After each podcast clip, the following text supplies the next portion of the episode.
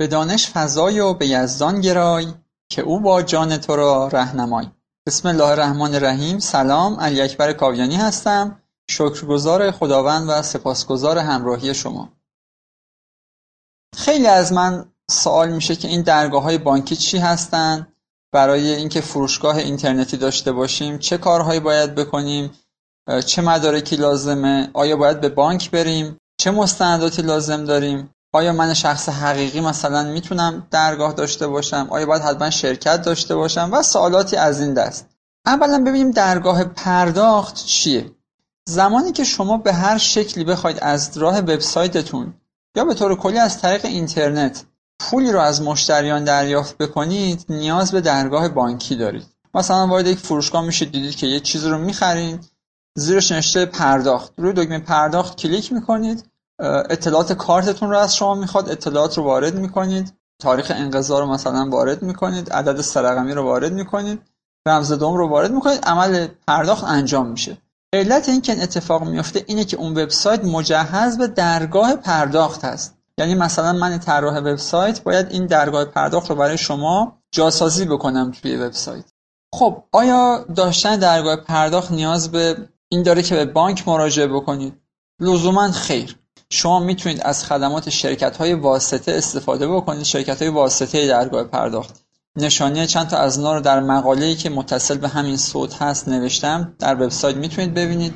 اونها یه کارمزد خیلی کمی میگیرن، مثلا نیم درصد، یک درصد، تا مثلا سقف چند هزار تومان به ازای پرداخت، و ظرف یکی دو روز برای شما درگاه رو آماده میکنن و پولایی که در حساب شما واریز میشه رو در فواصل زمانی که شما میخواید براتون واریز میکنن.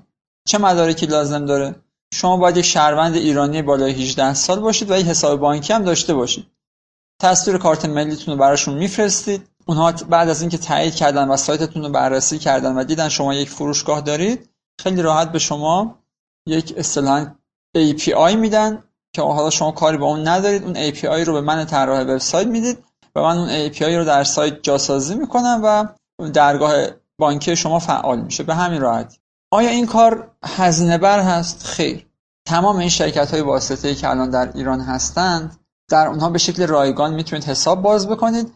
البته بعضی از ویژگی‌های خاص که بعضی از این شرکت‌ها برای مشتریان خاص ارائه میدن، ممکنه یک هزینه‌هایی داشته باشه. آیا حتما نیاز به این هست که وبسایت یا فروشگاهی داشته باشید که از این درگاه‌های واسطه استفاده بکنید؟ خیر. شما میتونید حتی یک فرم ساده شخصی داشته باشید.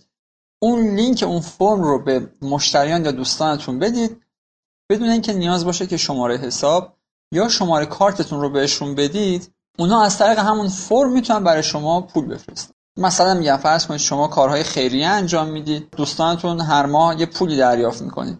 به جای اینکه هر دفعه بهشون یک شماره کارت بدید، میتونید یک لینک پرداخت بدید.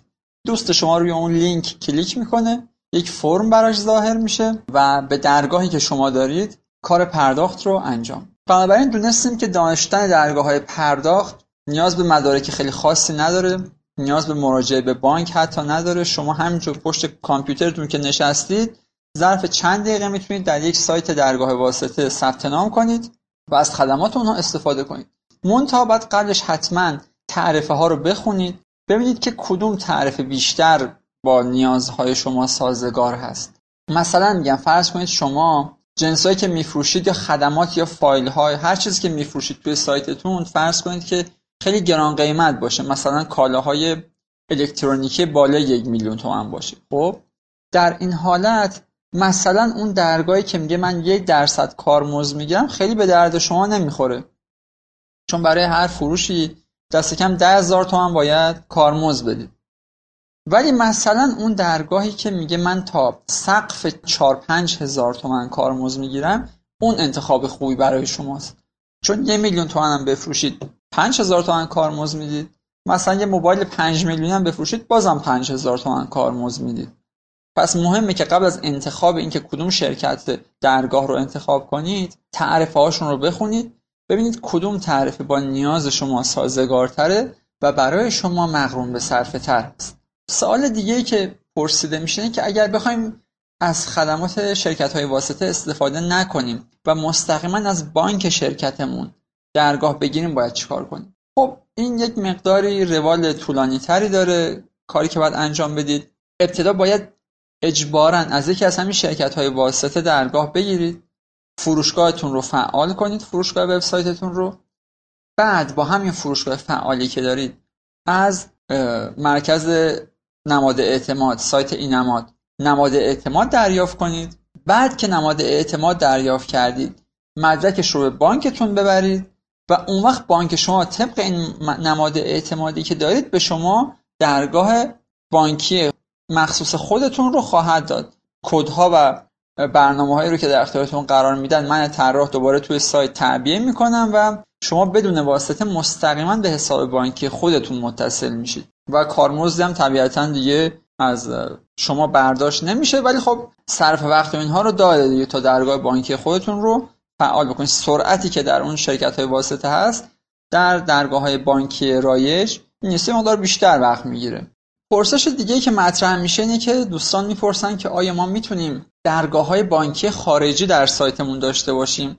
مثلا شخصی از مشتریان خارجی داره با پرداخت‌های ارزی، مثلا آیا درگاه پرداخت فرض کنید پیپل، مسترکارد، ویزا، آیا میشه در سایت داشت؟ پاسخ اینه که بله، شما میتونید حتی در یک سایت ایرانی درگاه پرداخت داشته باشید، اما نشانی اون وبسایت بهتره که آی آر نباشه، چون اگه دات آی آر باشه پیپل به هیچ وجه روی اون کار نخواهد کرد و مسترکارد و ویزا هم شاید کار کنه شاید کار نکنه. یعنی اگر میخواید سایت فارسی داشته باشید که درگاه‌های پرداخت خارجی داشته باشه، توصیه من اینه که حتما سایت شما دامنه غیر آی آر باشه، مثلا دات کام باشه، دات او آر جی باشه، دات نت باشه. و اینکه شما نیاز به این دارید که حتما یک کردیت کارت خارجی داشته باشید، مثلا یک کردیت کارت مسترکارد یا ویزا باید داشته باشید.